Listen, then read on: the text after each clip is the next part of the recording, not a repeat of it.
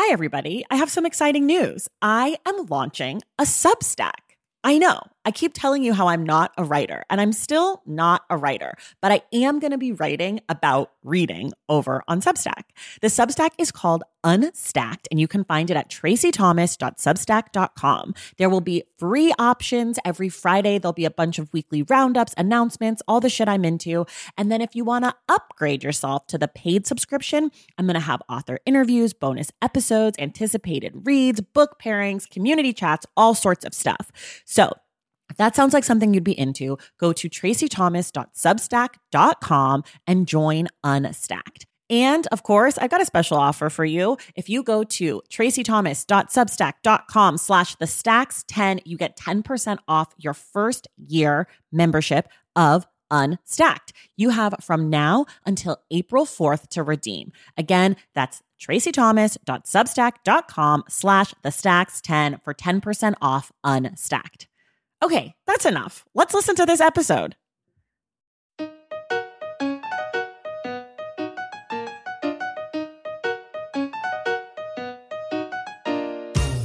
Welcome to The Stacks, a podcast about books and the people who read them. I'm your host, Tracy Thomas, and I am beyond honored today to be speaking with Mariame Kaba, a New York born activist, grassroots organizer, and educator who focuses on the dismantling of the prison industrial complex. She's the author of many books, including We Do This Till We Free Us and her latest, No More Police, which she co wrote with Andrea J. Ritchie. Kaba argues for the total abolishment of all prison and policing, and her work has provided tools and blueprints for many social justice organizations over the years. Kaba is the founder of Project NIA, which provides young people affected with violence with community based alternatives to legal proceedings in an effort to end juvenile incarceration. Today, we talk about her work, her love of books, and about the ways we can all be thinking about abolition. Mariame will be back on November 30th for our book club discussion of Prison by Any Other Name The Harmful Consequences of Popular Reforms by Maya Schenwar and Victoria Law. Quick reminder everything we talk about on today's episode of The Stacks can be found in the link in the show notes. Listen, if you love the show and you want more of it, head to patreon.com slash the stacks and join the Stacks Pack. The Stacks is an independent podcast, which means I rely on listeners like you to make the show possible every single week. In addition to your support, you earn perks like our monthly virtual book club, bonus episodes, and access to our Discord community and a lot more. If you'd like to be a part of this wonderful bookish community, please head to patreon.com slash the stacks and join us. Thank you to some of our newest members Melissa Rodriguez, Jacqueline Fredette, Deandra Martinez, Remika Bingham Risher, Alessia Vitale, and Madeline Moy. Thank you all so much. And thank you, of course, to the entire Stacks Pack for your support. All right, now it is time for my conversation with the Mariame Kaba.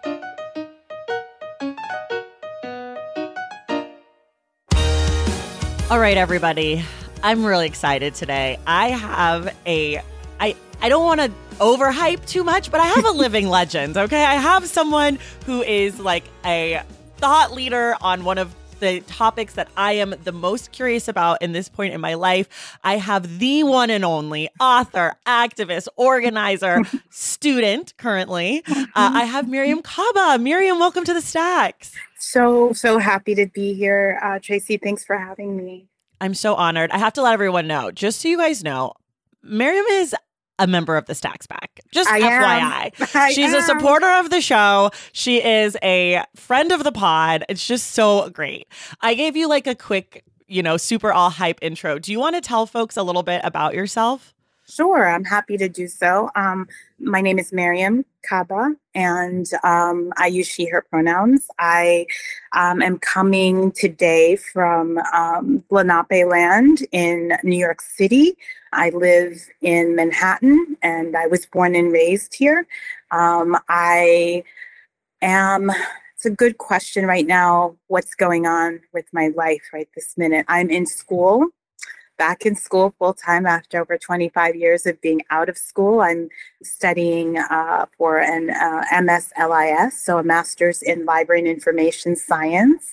I am, I run a few couple of organizations. One is called Project NIA, which is an organization that I founded in um, 2009 when I was living in Chicago. Um, I lived in Chicago for over 20 years. I moved back home to New York City in 2016.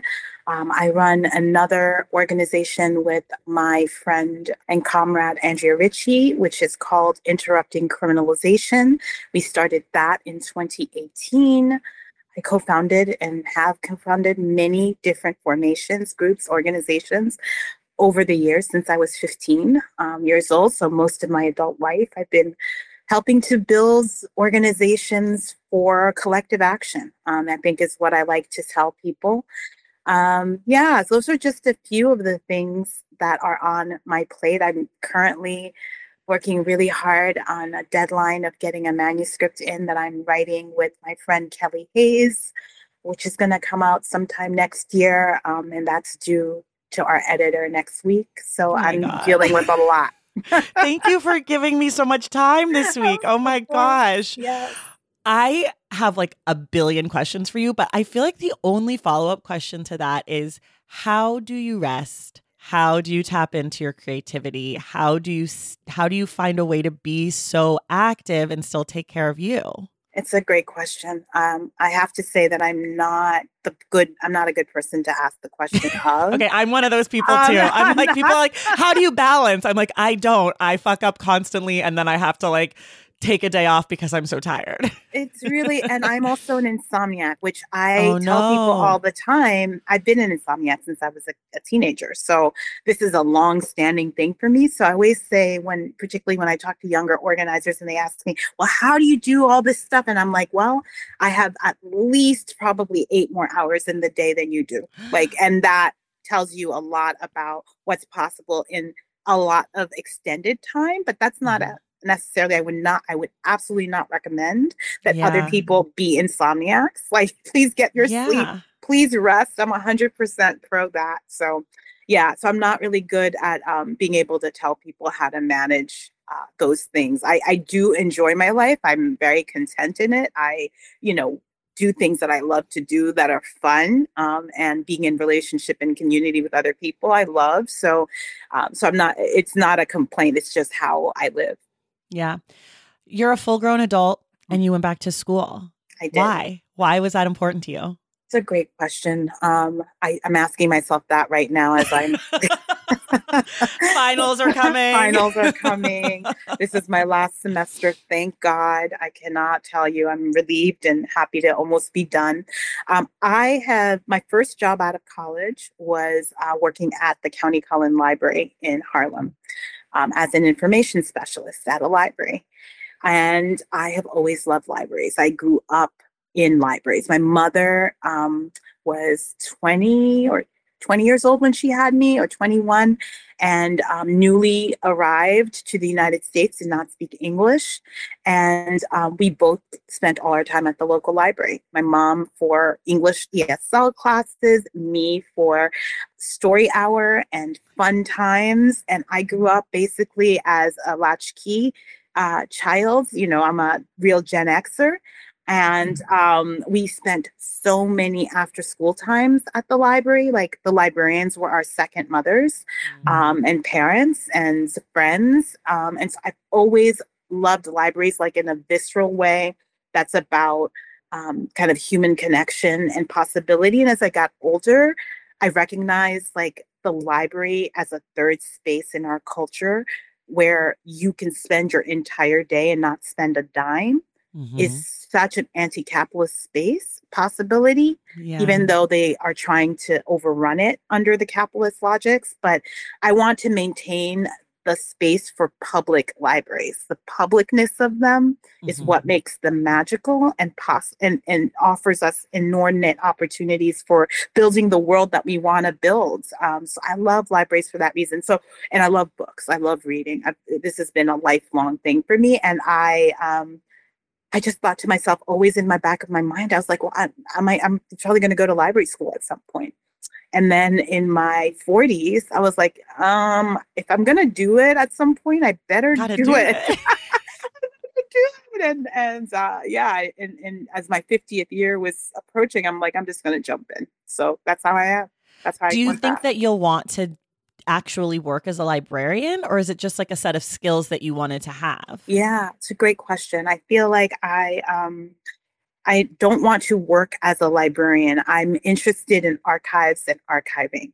Okay. And so I went back to gain specific skills that I am going to apply to my own collections.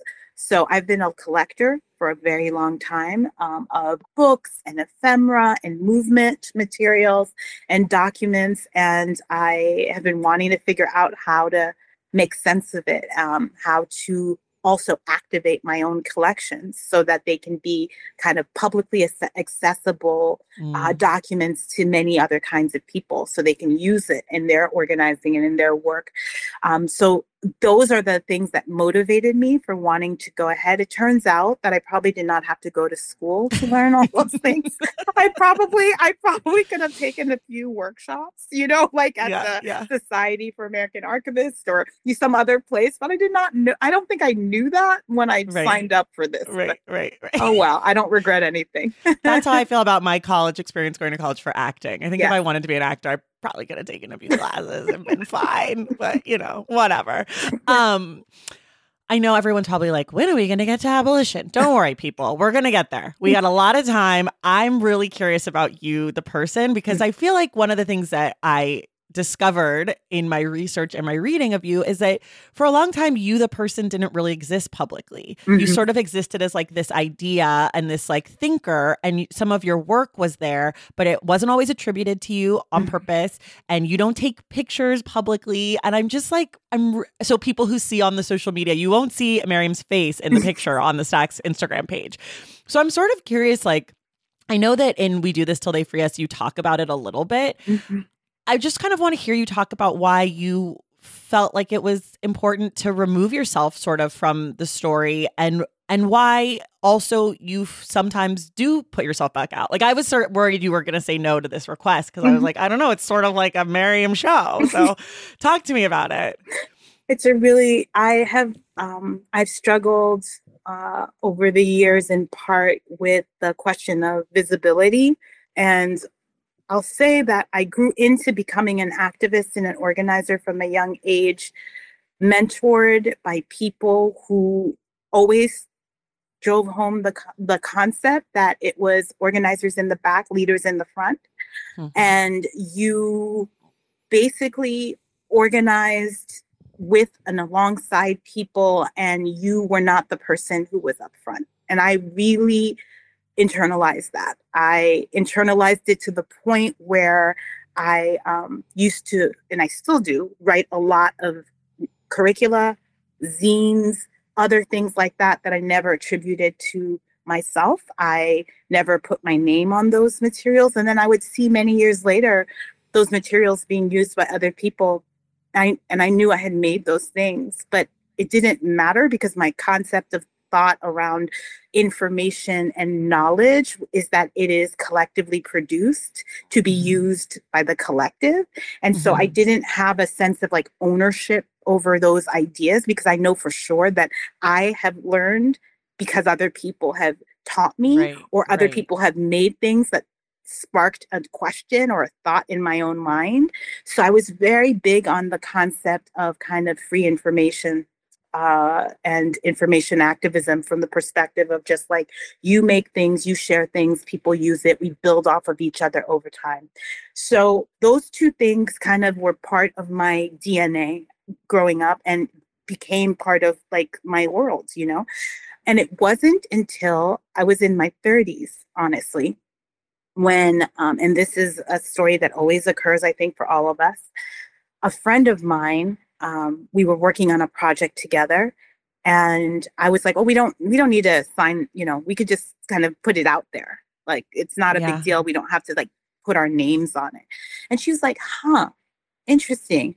She's like Mariame and she was a white person. So this is a important point. She said it's interesting to me that for someone who is so committed to black folks to the histories of Black people, particularly Black women, who has done all this work trying to excavate the stories of Black women throughout history, that um, you would erase yourself from history. Mm-hmm. Like, what's that about? And I have to say, it hit me in the solar plexus. I, I literally gasped. I mean, I was, it's not dramatic to say that. I was like, oh, because it had never occurred to me before to think about lineage in that kind of way, right? Yeah. To think about what I might have been teaching inadvertently to other young Black women uh, that I, that my, my political view and my values around the importance of collective knowledge, the fact that you didn't have to be above anybody else, did not necessarily mean that I shouldn't attribute my own work, right? Mm. That I mm-hmm. should, that I didn't, that everything I had done wasn't a labor, that right. I hadn't poured a lot into those things that, and why, and how would people trace lineage if they didn't know who wrote things? Right? How would that even be? How would I, how would I also be able to be held to account for my ideas if nobody knew that I had written them. So those things really started me on a different journey. And I would say this to end on it because it's a long, involved thing that didn't just happen overnight. Right. I was working with a young person, as I have for many years, who had been in conflict with the law. And uh, he had been in and out of prison for a long time and he was out at this time and um, he had learned through some sort of process about blogging when he was on the inside the last time and we were just in a conversation we were arguing on a political front you know it's like disagreeing mm-hmm. with him on something vehemently he said you know what miss kaba he's like you need to write your own you need a blog you need a blog because you need to like get your all your ideas out to the public right like you have yeah. good ideas you should write them out and i was like I'm a Luddite, so it's really interesting to like I you saw I have a flip phone. Yeah. I'm like, you know, like I'm on one social yeah. media, like I'm not whatever. So uh, so I was like, a blog. I don't even know what I don't even know how to make a blog. How would I do that? Right. it was him who set me up with a blog through WordPress. And mm-hmm. we were deciding, and he said, call it, you know, you don't have to put your name on it because right. I was like, I don't want to put my name on a, you know, like a blog. Like it's so weird. And this was in, uh, he started talking to me about it in 2009. And okay. in 2010, I put out prison culture, my blog. Wow. Um, that was not obviously attributed to me by name. You know, I didn't have to put my photo on there, but I could just blog. And then he was the person who linked that blog to Twitter. I so that's it. how I got on Twitter was through initially just like links to my blog getting on Twitter. Wow. So that's so that happened. And that was another moment where I put myself more out there publicly, but not, I still didn't name myself, you know, right, right. Um, officially. So all the all that to say that it's been a process for me over time to become more comfortable with being more present in a public way for all the reasons I mentioned, which is that I owe it to other people to do that in some way, particularly as a Black woman um, yeah. and a Muslim Black woman, and all the other parts of my identity where people can maybe see something reflected that gives them a little bit more courage to take a step forward. So that's how I started thinking about it more and got out of my own way, but I still hold all those same like my public you know my private life is my private life i right. don't talk about that in public i'm not like you know I'm, those are the kinds of things i still hold i still yeah. am uncomfortable with you know photos videos things like that um you know whatever so it's just a process yeah i i find it really interesting just like from where you started about you know organizers in the back and leaders in the front because i think that that's really shifted mm. a little bit like and I and I just when you were saying that I was thinking like so many organizers like of the civil rights movement who were in the back who we've since learned about were women and queer people and I just think about like yeah, of course, women organizers in the back because that's where the ladies and the gays go, you know? and then it's like, but the leaders, they're in the front. And I just think about how now so many leaders, at least the people that I look to, are black women, mm. are queer folks. Mm. And like and I and I distrust a leader who's not sometimes, you know? Like I'm like I don't know, white guy, like I who are you with? Like who are mm-hmm. your people? Uh, so I feel like I'm glad that you made that shift because I do think that it's the shift that feels right for a lot of this work. Is like I want to know who's organizing. I actually care less about who's leading. I want to know who's making it happen, who's pushing the thinking. Um and so I don't know if that's like a generational thing or like if that's just like I don't know exactly what the shift is, but I definitely think about like Bayard Rustin and I'm like, yeah, they didn't want people to know about him. Yeah. Like he was organizing. Absolutely, absolutely. So many uh, cases about that, and so many organizers I respect from the past who did believe that exact thing, which was, you know, Ella Baker is the is the kind of uh, most uh, visible now person that that people can point to around that. But she was, you know, strong people don't need strong leaders. The notion that, um, you know, you can make your way in the world using your own power and connecting that power to other people and that that Mhm. collective action is what will free us ultimately. Yeah. it is that's what's liberatory and so therefore she would she's there's a quote of hers where she says i did never you know did inter- i hardly ever did interviews. I did not put myself out in that way. But you know what we lost from that is um, a whole archive of Yeah. Ella Baker's thinking and her Yeah. thoughts and the interviews that we would have been able to glean new knowledge from. You know, she wrote very little. And I think a lot of her, you know, when Barbara Ransby did um, a, to me one of my favorite books uh, of, of recent uh, decade is, um, you know, um, Ella Baker and the Black Freedom Movement. And, you know, in order for Barbara to do that work, Barbara had to dig on so many levels in the archives to be able to really Mhm. bring Mrs. Baker's voice to the forefront. People did not know, for example, that she'd been she was married for years, Oh, right? wow. Like you I never saw and didn't hear about her husband for a second, right? So- Right. So, that it might, it, I think it is a generational shift in many kinds of ways. Um, but that was those are a lot of the people that taught me were people who were like, nah, you don't do that. Like you don't put your, you don't make yourself the story. You know? Yeah. Yeah. I'm glad things are changing. um, you and I have something in common. Mm, You more than me, but we are not writers. yes. You are not a writer, I'm and not. I am not a writer. Mm. I write once a month, Yeah. and it is the bane of my existence. Yeah. You write mm, books and things. Like I would argue that maybe you are a writer, but I love this about you. Can you please, as a person who has published books and has a blog and does write, explain why you are not a writer? Thank you for asking that question. Um, I I am not a writer. I don't um, I don't obsess over writing as a craft. I'm Mm, not um, spending all my time like laboring over the uh, beauty and the uh, you know the prose of the prose, and that is not that's I don't find that to be for me like exciting or mhm, like I don't get like particular satisfaction out of that. The mhm. reason i'm i always say this i'm an organizer who sometimes writes. I write for a very utilitarian reason which is that i'm trying for myself to make sense of what i think so writing helps me to make sense of what i'm doing in the moment so it's a selfish reason it's why I, i've been journaling since i was a child you know Mhm, I mhm. like to when I write stuff down, I reread it and it explains to me where I'm at, what's going on, what I'm doing.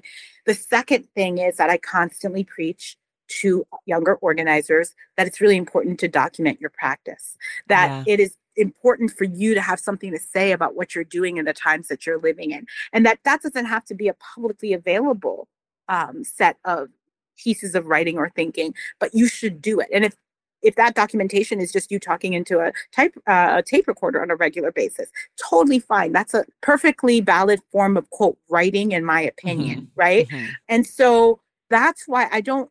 I'm. It's not a craft that I feel like I am actually again devoted to. It isn't anything part of my identity. I I just do it. I'm like the um how do you call it? You know, with the the whistle as you work, little people that like walk yeah. in, like the do like Yeah. like exactly like making the widgets kind of thing. right, That's- right, right, right, that's- right. That's how I see the writing that I do. It's like widget making, basically. Got it. Um, Got it. So it's just a tool for you. It's a tool. It's a way. It's a clarifying personal thing for me. Uh, it allows me to get clear on what it is I'm doing, why I'm doing it, and I also see it as a way to communicate with other people about what I'm doing and what mm-hmm. I hope they'll also join in doing with me. Yeah. Yeah. Okay, we're going to get to abolition now, people. I know you've been waiting. so, one of the things that I feel like, speaking of like evolution of thought. Mm-hmm. I don't really think of this podcast as like a documentation, but obviously it is like mm-hmm. when I think about it. and in the last five years, which is basically how old the show is almost, I've started to like learn about abolition and like thinking about it. And, you know, there was an episode in 2019, I think, that we did on, um, the cadaver king and the country dentist. Mm-hmm. And in that episode, I was talking to my guest and I was like, I don't think I'm an abolitionist, but like, I don't really believe in like prison or pl-. like, and I like listed all the things that I was like, these things should go and like but then i was like you know i don't know and and since then you know i've talked to people like Derecka Purnell we've done blood in the water on the show like yeah. we we keep like kind of dipping our toes into abolition and when i was reading we do this till we free us also, I should say you have a new book out called No More Police. Yes. I sort of have buried the lead on that with Andrea Ritchie. Um, it's out in the world now, people, and it's really, really good. And and we'll get to that too. But there's there's not just one book. Um, but you talk about abolition sort of as like frame it as like this a becoming like something that we do something that we do until we free ourselves right and like for me that was the most empowering thing mm-hmm. between that and then also my conversation with Derecka, where she was like, it's about imagination. Yeah. Like, you got to create it, you got to make it up. Yeah. And like those two ideas, I felt like have allowed me personally to step into this space of like, I don't actually know, but like, yeah. we're going to work toward it. Yeah. And so with all of that being said, first of all, thank you. Mm-hmm. But like with all of that being said, the one question that I continue to have, and I mm-hmm. struggle with this in my personal life with my children, yeah.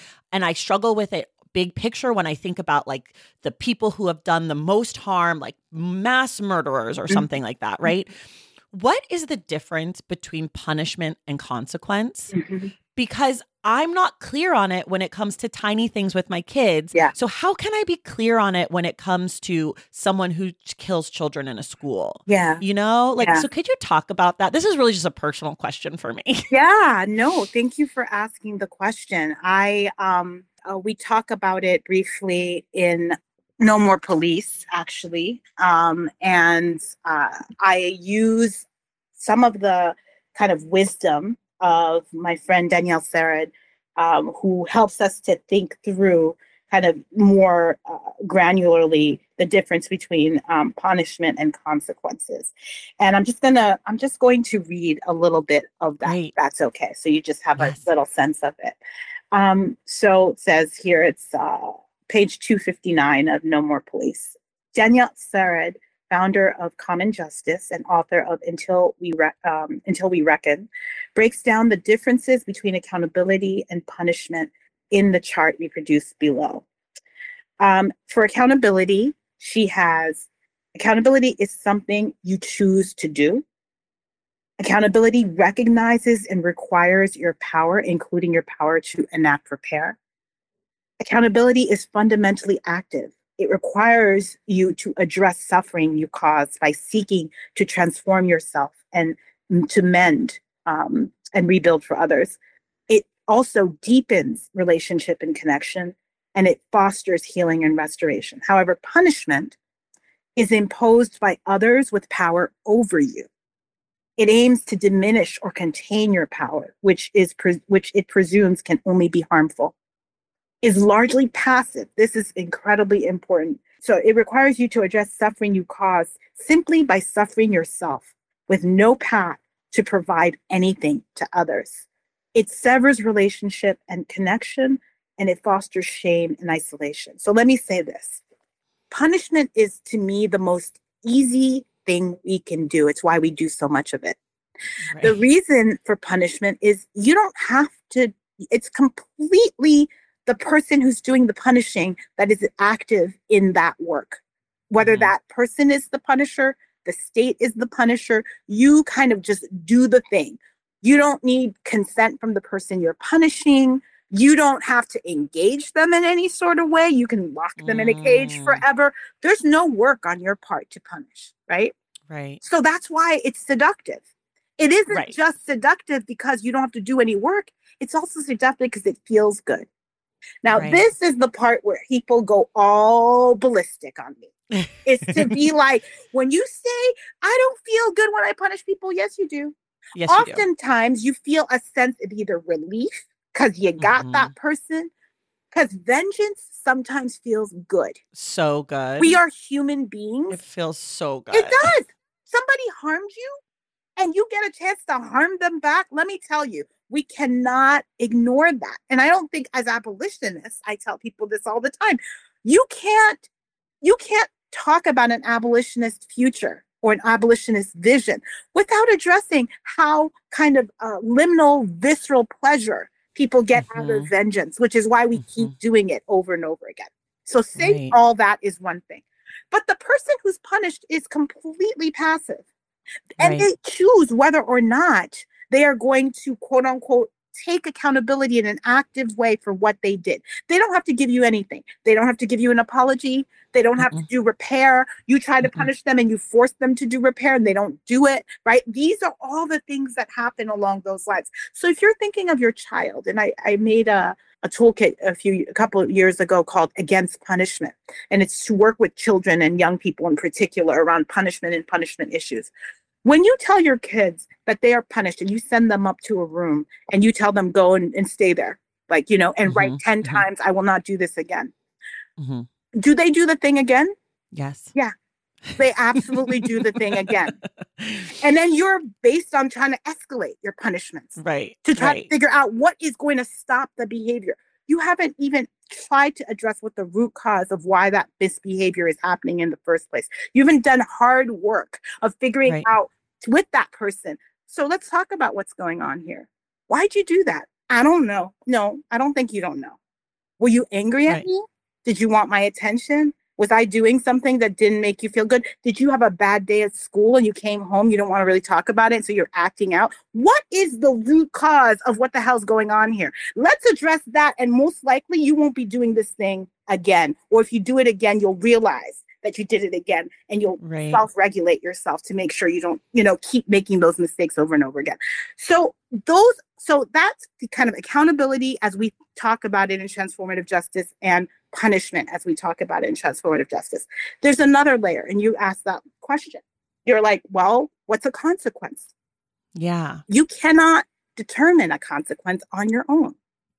You have to have the conversation. Not just have the conversation, but other people have to be involved.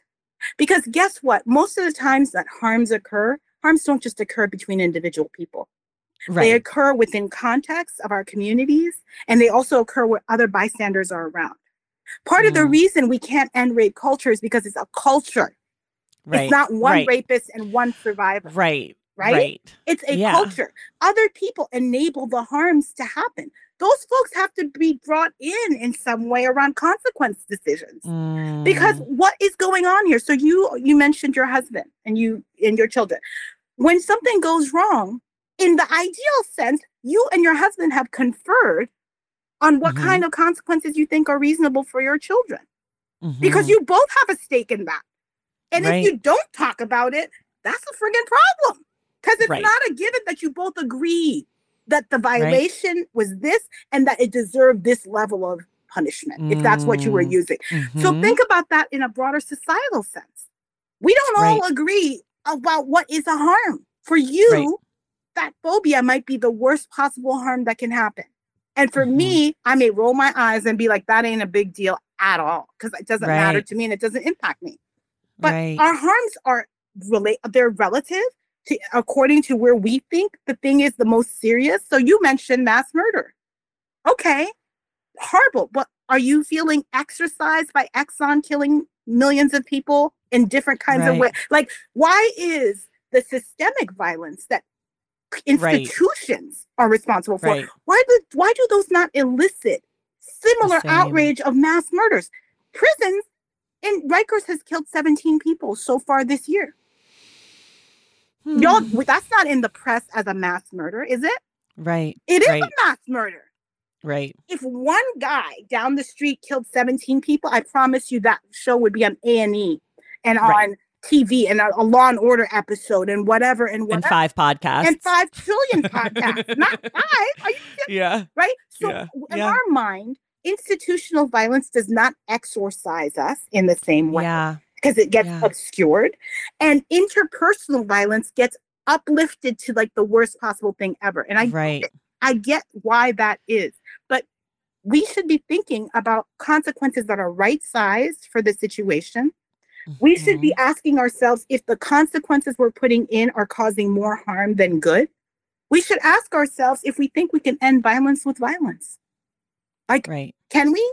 Is it is mm. that the way like you think about worldwide we do a bunch of wars we kill people by the you know by the thousands in our big what has happened as a result of that has that Not a lot of alleviated good. right not good have not been- super helpful. no, we've drained the resources of the country thousands Right. of people on our end are killed millions of people on other people's ends are killed and the cycle continues on and on and on we haven't ended war right Right. so Right. all those are things to think about. Now, when somebody tells me, what about the serial killers and what about the rapists? I invite that question in the Yeah. same way as I invite every other question that happens. And I want to ask people, yes, what about the rapists?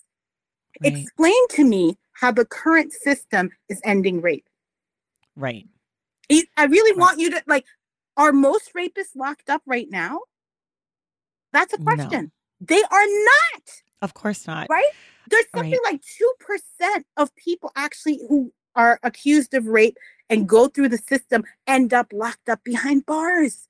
That Mhm. means 98% of rapists are not locked up behind bars today. right so when now. you tell me the fear that you have that says, Right. well, I'm like, well, you're living that now. Right. Shouldn't we right. try something else? Why Right. not? This is not working.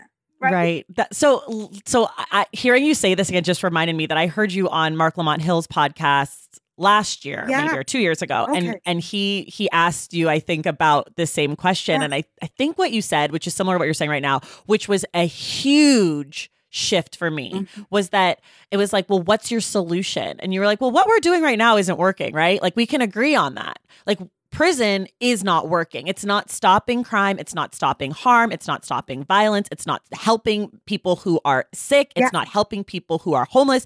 And that just that thing of like, oh, the system that we have right now is not working Yeah. was enough for me to be like, okay, I'm ready to step into this and actually like think about this seriously Yes. because I had sort of been playing with the idea of like I don't like the police, but like Yeah. what what's the solution? And like thinking in this like very devil's advocate way of like, well, they don't have a solution. They're telling me just to imagine. Yeah. And then when you said that, Yeah. I was like, oh my God.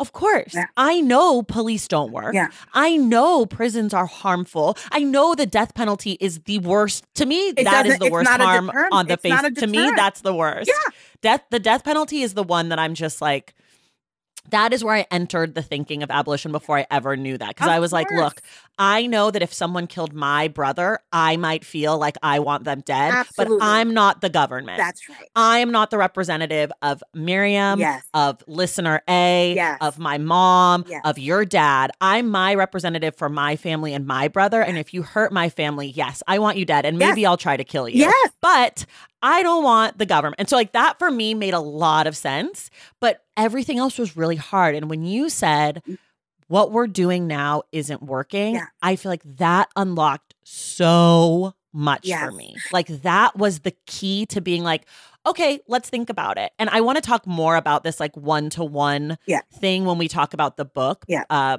Prison by by any other name, because there there's a whole section on that, and I think like we have a lot to dig into. So I'm gonna slightly skip over that for today. Yes. But what you're saying about like now, I want to say something Yeah, about go ahead. it Yes, not please the do. system not working because I think what I mean by that, if if I'm saying the word working, is that the system is not serving those who are most harmed. Yeah, I don't right? think you use the word working Yeah, actually, yeah. because I think what you probably said is the system is working as designed, but it's not helping. It's not. It isn't. It's Yeah. yeah. it's not reducing harm. It's not reducing violence. It's not helping the people who need assistance. It's not making life. That's what you said. yes. I yes. I No. don't want to put work because you okay. you definitely were like the system is working as it's supposed to be working, but it's not helping us. It's not changing Uh, the what system needs is to be changed. relentlessly and ruthlessly efficient at targeting the people it wants to target. Do you see? Yeah. We are not. I I love this uh, this uh, kind of political and philosophical um, a theorist, uh, guy named Stafford uh, uh, Stafford Beer, and he says um, the purpose of a system is what it does. Mm. The purpose of a system is what it does. Well, what does that mean, right? It's not the purpose of a system is not what it says it's intended to do. It isn't right. what it claims it can't right. do. It is what it does. So if you mm. stop thinking of all the things that are currently happening, right? Where people mm-hmm. say, well, policing, we could just make it work differently and better. I'm like, but what is the purpose of policing? Right. The purpose of policing is what it does. What does it do? And if you stop there and you ask, what does it do? Put it on the table. If you say, well, it prevents, uh, it, it responds to the most serious egregious harms. Well, no, the New Not York Times just put it out there recently that uh, policing takes up that 4% of the time that police spend on is on violent crimes. 4% of their time. What are they doing for the other What are they doing? Percent. You have to ask that question. And if you can't right. figure out what the answers are to that, you're it's your mm. imperative to figure that shit out. Yeah. What else yeah. are they doing? If we're being told that we're spending a hundred billion dollars a year on cops and that that is keeping us safe, and everybody keeps saying to me, the reason we can't get rid of cops is because of violence. And I say to you, well, they only respond to violence 4% of the time to violent crime. Then what the hell are they doing for the other 96? So if you want to, let's begin, right. let's say, by saying, okay, well, then if they're only responding to their time 4% of the time, then they can definitely be defunded. And we can use those resources in other places and let's see what happens. Yeah, let's take six percent of their funding away. Thank you. Let's take ninety six percent of. Let's start there. That's Maybe we won't abolish the police. Let's just start let's with ninety six percent defund. I'm saying let's start with fifty. which is yeah, what I put yeah. on the table in my, uh, you know, uh, New York Times uh, op op ed a couple of years ago. I was like, okay, you all are yelling at me about all this stuff. Right. I'm saying let's take 50% of their resources right. away from them and let's put those in other things I'm saying are salutary Mm-hmm. And then you mm-hmm. give me 25 to 100 years of that kind of spending. And mm-hmm. then let's mm-hmm. see whether our society looks different. Yeah. I promise you it will. It will. Okay, we have to take a quick break and then we'll be right back. Taking care of your health isn't always easy, but it should be at least simple. That's why for the last three plus years, I have been drinking AG1 every day, no exceptions. It's just one scoop mixed in water once a day, every day, and it makes me feel nourished and strong enough to tackle whatever else might come my way. That's because each serving of AG1 delivers my daily dose of vitamins, minerals, pre and probiotics, and a lot more. It's a powerful, healthy habit that's also powerfully simple. The nutritional insurance that AG1 provides has been vital to keeping me productive and focused. It helps me cover my bases in just about the time it takes to fill a glass of water, scoop in one scoop of AG1, and then drink it. So I don't know, 75 seconds?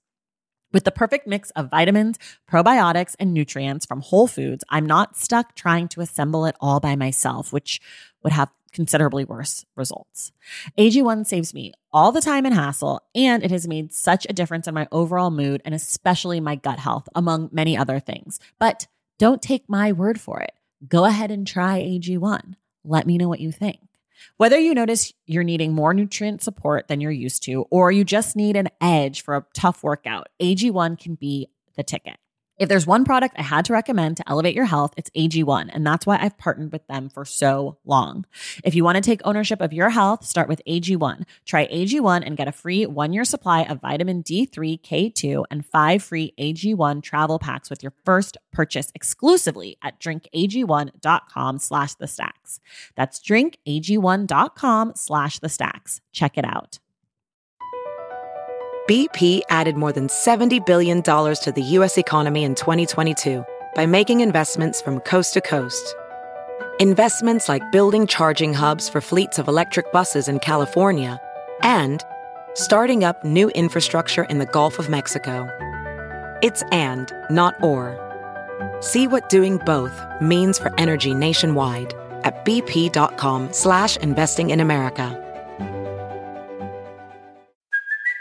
Hey, it's Kaley Cuoco for Priceline. Ready to go to your happy place for a happy price? Well, why didn't you say so? Just download the Priceline app right now and save up to 60% on hotels. So, whether it's Cousin Kevin's Kazoo concert in Kansas City, go Kevin, or Becky's Bachelorette Bash in Bermuda, you never have to miss a trip ever again. So, download the Priceline app today. Your savings are waiting. Go to your happy place for a happy price. Go to your happy price, Priceline. Okay, we're back. We're sh- we're shifting to books. I promise you, everyone. Next week or at the end of the month, when we do Prison by Any Other Name, we're gonna get to a lot more questions. We're going through all sorts of reform. All you reformists, get ready. We're coming for you. Okay, Mariame is bringing the heat. We're coming for reformists. Um, but we're gonna do Ask the Stacks, which is where someone writes in. They ask for a book recommendation. This is from Dakota. Dakota said, "I was wondering if you could give me a handful of recommendations of some nonfiction books. For nonfiction books, I really like to read about historical." Events that tie into the world that we are living in today.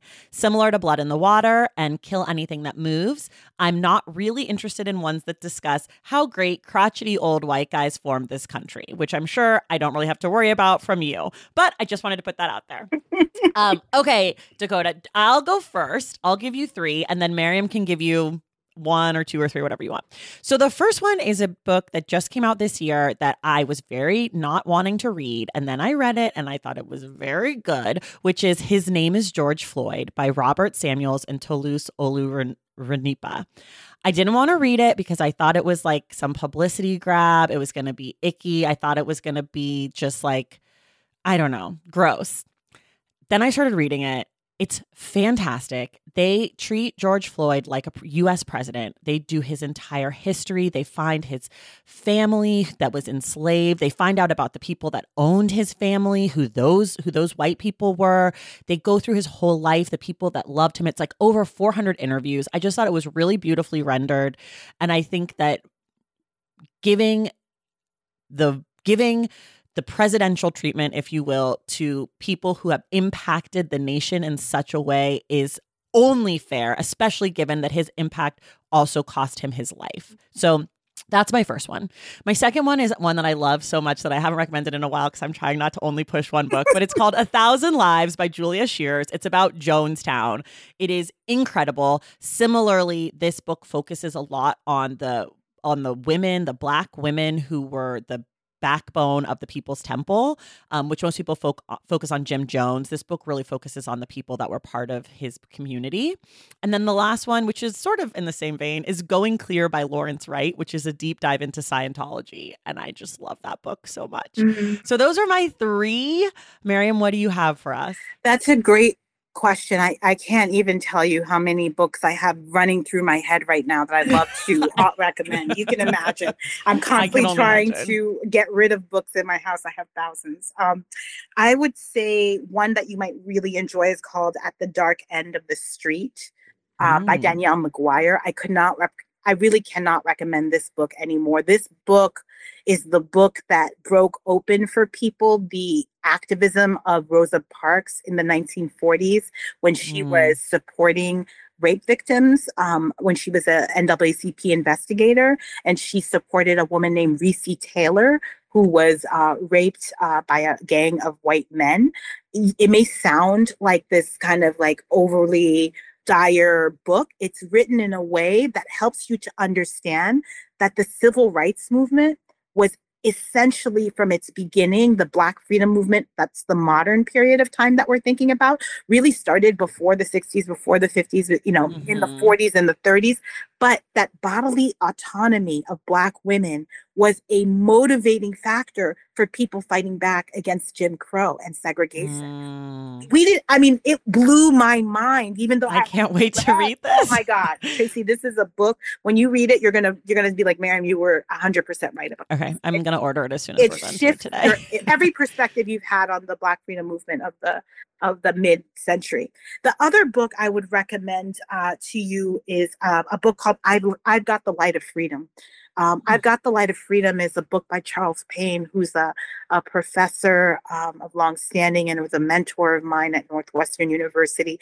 Uh, Charles uses this book to explain to us what was going on basically in Alabama and in Mississippi during the Black freedom movement. And I, the reason I keep bringing up this period is because this period has such impact on us today, right? Mm-hmm. We, you, mm-hmm. you wanted a nonfiction book that would relate. And you read mm-hmm. I've Got the Light of Freedom, you will feel so much hope because it's a book about organizing and organizers, not written mm. in a way that is like a manual or a how to, but through stories and storytelling. You really see how things are going with people. I think the last book I would recommend is something totally different. Um, it is called um, Spectacle. It's The Astonishing Life of Ota Benga. Um, and it's mm. a book mm. by Pamela Newkirk. And it yeah. is this incredibly amazing story of an African man who was used as a human zoo exhibit um, in the US. And it tells the story of race and racism from a perspective that I think a lot of people don't think about. He was from Congo. He was quote unquote a pygmy. He comes from Central Africa. He is exhibited at the St. Louis World Fair in 1904. And it is just, it's a story about colonialism. It's a story mm. about deep roots of anti-blackness in the United States and the world. And it is you will it will stay with you. It will stay with you after you've read it, and you will just first of all, if you've never heard of the human zoo exhibits, that will really um, and it's a tragic life that he uh, ended up. Uh, he was very mm. short life, um, which is not surprising based on the trauma that he experienced. But you, mm. I think you would just you're going to be moved um, by this book yeah. Oh my gosh. Those are such good recommendations. Dakota, if you read them, you have to tell us what you think. Yes. And everyone else, if you want a book recommendation on the show, email ask the stacks at the stackspodcast.com. Okay. Now we get to your books. Okay, two books you love, one book you hate. Woo! Um, two books I love. Well, I mean, I've already shared a few of them in the recommendations, yeah. but I think I come back to um Assata's biography, um, mm. autobiography all the time. Um, it's a book I love. I give out all the time to other people. I make recommendations to other people. Um, and I love, um, I was thinking about Sister Outsider by Audre Lorde. Mm-hmm. It's a book that I have on my desk now and it just sits there. I, I pick it up from time to time. I, am constantly thinking about it. Um, yeah, but I, I love, I love Lorde's poetry. I love Lorde's essays.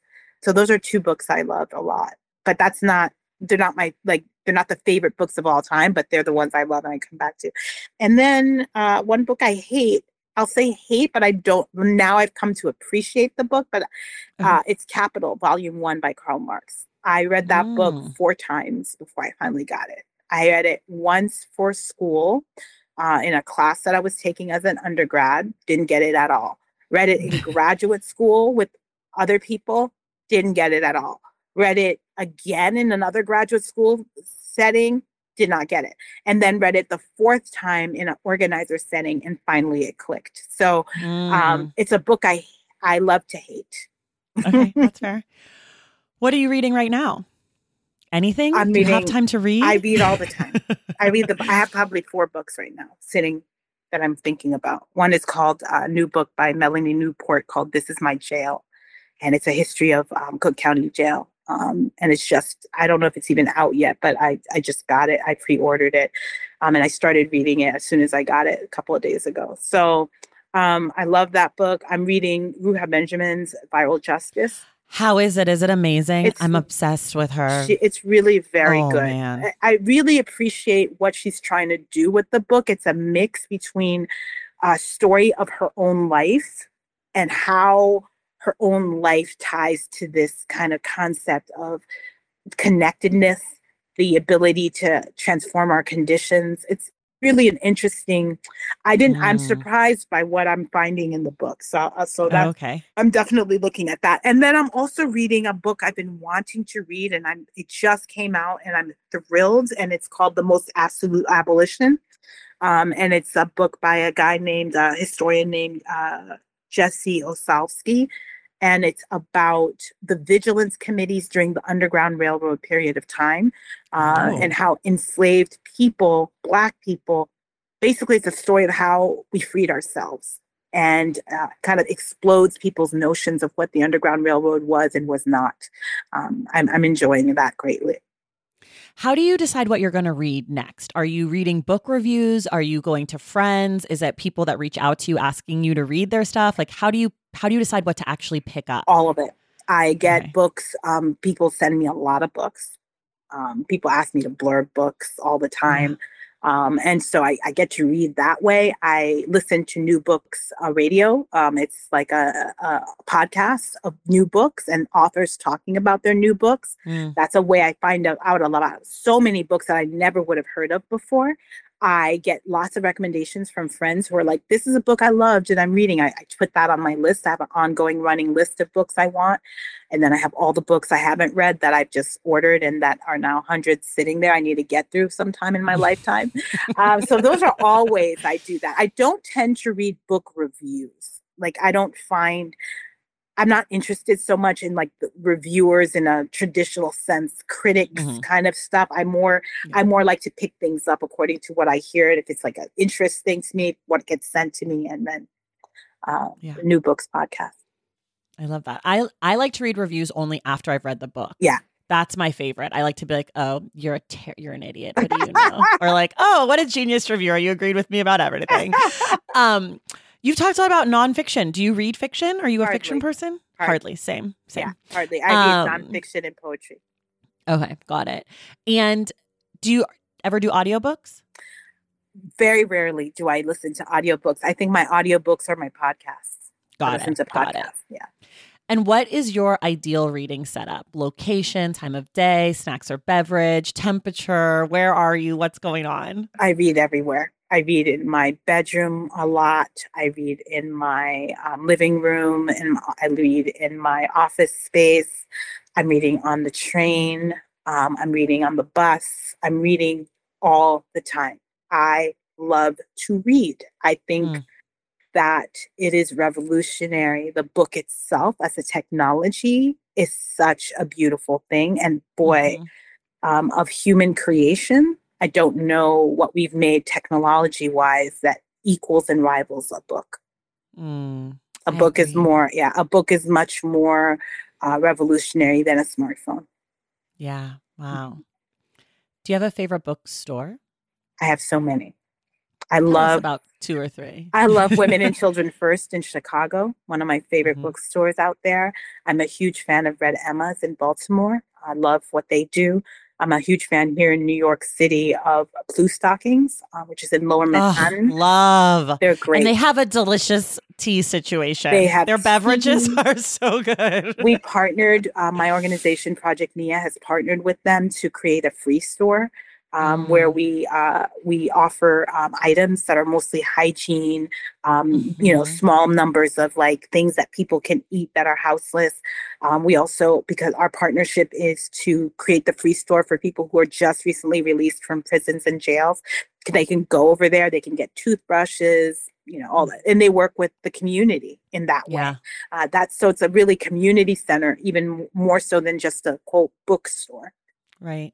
Right. Ugh. Uh, and they also, if you're just there browsing, I love the like subject or like the titles, like the classifications, the way they organize their books. It's like really specific and it's like they made space for a lot of books that aren't in other bookstores. Exactly. Which is so enjoyable, as I'm sure So you feel that way. Someone who reads a lot, it's like I'm tired of seeing the same seven books Thank on you. everywhere. Exactly. And then it's like you get in their nonfiction section and it's like black motherhood. And I'm like, this is beautiful, beautiful. This is a dream. Beautiful. Mhm. They, they. I, I was so honored that they named a section of their uh, of their children's book area after me. The little plaque over there. I mean, Oh, Oh, they have all those plaques. That's right. it's, so, sweet. lovely. It's so Yeah. sweet. Yeah. Yeah, I love that store. Okay, this is sort of our rapid fire round. What's the last book you purchased? I think you just told us. Oh my gosh. I I mean the last I purchased, literally I purchased a book yesterday. What did I purchase yesterday? That's a great question. Oh, yes. I purchased a book um that is from a, a guy named Ruben Rubem Alves, who was a uh, uh, a theologian. Um and uh I needed to it's called The Poet, the Warrior, and the Prophet. Um I purchased that yesterday. Cool. Um, what's the last book that made you laugh? Laugh like an actual belly laugh rather than like know. laugh You like could you could laugh in any way that made you laugh. If it made you laugh, like, what is this? Or like, ha ha ha, hilarious. I don't read many books that make me laugh. I, I should, I should, uh, yeah. Even though I love Okay. to laugh, I have, I can't remember. Yeah. That's okay. What about a book that made you cry? Wow. Probably Solitary Mm, by, by Wood that. It's- Fox. It's, literally right above my head right now. I li- gonna- it is that is one of the um best books of the last 10 years. Mm, okay. It's it's I might start that this oh week. my god. It is and you know he recently passed. He just passed. Yeah. and I I mean seriously Traci, I um just I I, I don't even know how to ex- I I read it, cried my eyes out, but was so friggin' hopeful. It was Mm. so weird. But yeah. I- Wait, I'm- I'm inserting a question that's not normally on the questionnaire for you because Yeah. I feel like maybe you'll know. So I read a lot of like prison memoir. I think Mm. that's maybe what you call it, like solitary. And I read a lot of it with this hope that I'm going to really like one one Yeah, day. yeah. But I find that a lot of them are end up being like pro prison Yeah. or like are there any that you can think of that you really love that don't feel pro prison as a in way terms to of uh, rehabilitate? yeah, it, it- like there's so of- many where it's like all this horrible Yes. stuff happened to me and then I went to prison and I found Jesus and I was on good behavior and I left and now I'm a good person and I met Joe Biden and I- like I I hate it so much because it's like the first half of the book I'll be like yes let's go like come on you you deserve this story like I want to hear it and then it's like then I joined the women's group in the prison and now I believe the prisons are great and I'm Yes. like no no yeah, it's not. It's hard because those are the books that publishers want to see. right and those are not the books that I want to see because I don't think that's real No, and you know what won't be that book is is solitary. okay It does okay. not do that at all. And Okay. I I think about um yeah, I think about that. I, I also think I, I don't know if you've ever read Soledad Brothers. I haven't, but I have it. I think I actually bought that at Blue Stocking. Yeah. I had kept wanting it and I finally purchased it. It's not a memoir, but it is a book written by an incarcerated person that is deeply well thought through. Okay. Um, and you know, frankly, the autobiography of Malcolm X is a Yes, is a of prison, course. you know, but it- and that doesn't do that same. Rehabil- do I was that, yeah. so yeah. So those are some that I can think of, but I I'm really curious to see what you think about solitary. If you, when Okay, I'm going to start that. Yeah, I have to read two books in the next few days, and then I think that I get I get free time reading. 'cause I- Oh. like oh, I'm almost done reading for the show for the year. I like to build in that like I finish the show so that December I can just do what I want. That's great. Um, That's great. okay. What about the? La- I bet you have a lot of these. What about the last book that made you angry? There's so many books. I can't even. I mean, I, I'm I'm reading This Is My Jail right now, and that that's infuriating me to no end. And I feel like the books that make me so angry are not the typical books about like how you know. Um, you mentioned um, Blood in the Water, and uh, like that that kind of book is just like general corruption. Like you know what I mean? Yeah. Like just straight up corruption by the state. Like I'm I expect that. Like I read it. That's Right. kind of like the CNN. You know what I mean? Like Yeah, it's just the yeah. um but um but this is my jail makes me angry because it's the it's the constant reformer bullshit like it's like this person's gonna come in and do this thing and it's like they're not gonna do this thing because Right. cook county jail is a hellhole and it's 2000 Right. you know it's 2022 and you're writing about Right. 1968 like it's just it exhausts me it Mm. exhausts me and i think maybe it's less angry than it is just like deep profound frustration um Yeah. yeah yeah those are the Yeah. kinds of books that really just i can't you know What is a book? What's your problematic favorite book? I read a lot of um jane austen which i love Mm. i'm a huge That's where your fiction goes. that's where my fiction goes. Um, I love Austen, and there's so much that's problematic about her, and I love her. I, I, I read, you know, when I'm trying to like not think, I read romance novels from like Harlequin.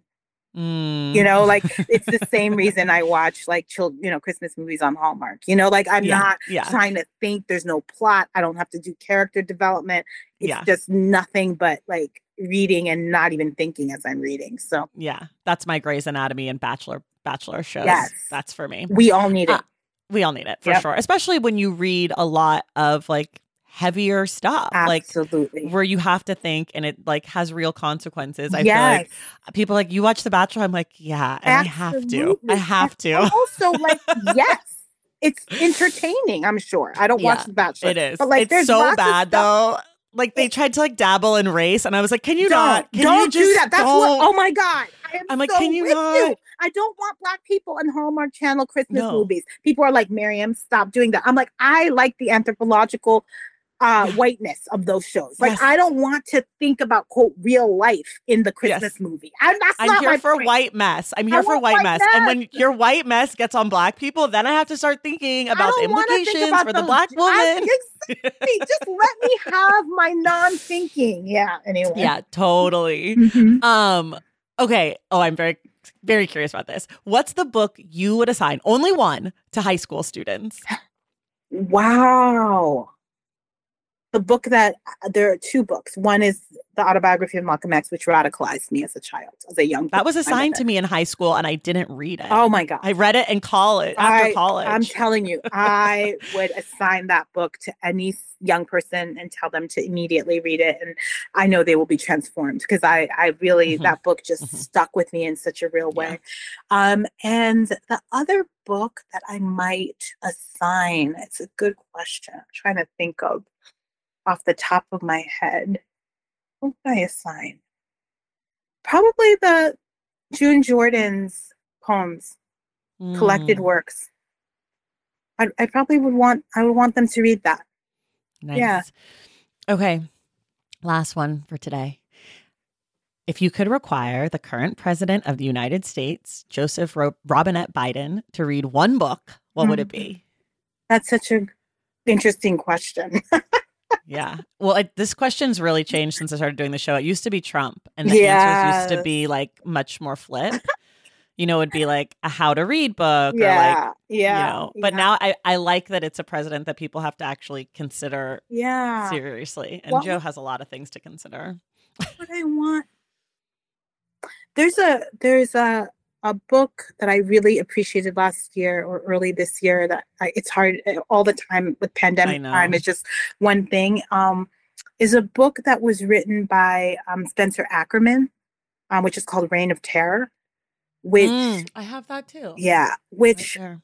it just for him i think because imperialism in the current moment is so un kind of we're not we don't have a robust anti-war movement we're not in a in a space as a country where we really focus on international uh, implications of what we do domestically Mhm, I mhm. feel like that book really explodes the quote what could have happened at 9/11 and after in a way Mm. that I don't think more some of the kind of more didactic books that are out there don't do. The book is riveting.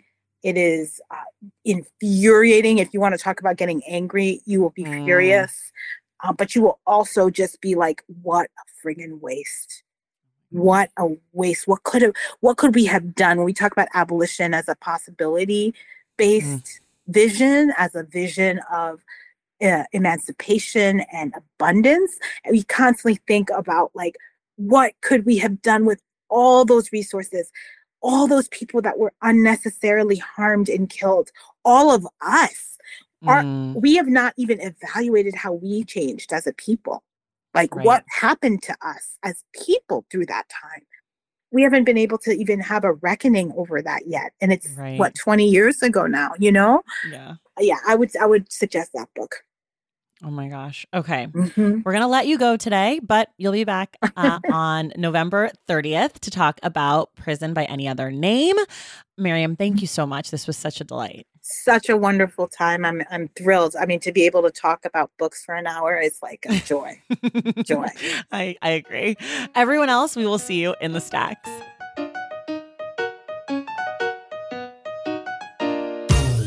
All right, that does it for us today. Thank you all so much for listening. And of course, thank you to Mariame Kaba for being our guest. Remember to listen to our November 30th book club discussion of Prison by Any Other Name The Harmful Consequences of Popular Reforms by Maya Schenwar and Victoria Law. Mariame will be back for that conversation. If you love the show and want inside access to it, head to patreon.com slash the stacks and join the Stacks Pack. Make sure you're subscribed to the Stacks wherever you listen to your podcasts. And if you're listening through Apple Podcasts, be sure to leave us a rating and a review. For more from the Stacks, follow us on social media at the Stacks Pod on Instagram and at the Stacks Pod underscore on Twitter. And check out our website, thestackspodcast.com. This episode of The Stacks was edited by Christian Duenas with production assistance from Lauren Tyree. Our graphic designer is Robin McCrite, and our theme music is from Tagirijus. The Stacks is created and produced by me, Traci Thomas.